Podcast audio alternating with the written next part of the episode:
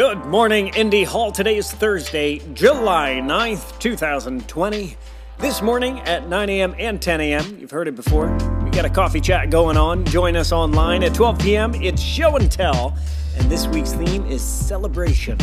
At 6:30 p.m. this evening, Philly Cocoa Heads joins us at Indy Hall at home. Here's something useful.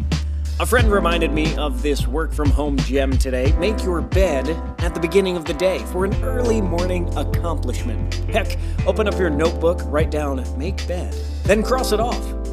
Nailed it. Here's something a little less useful.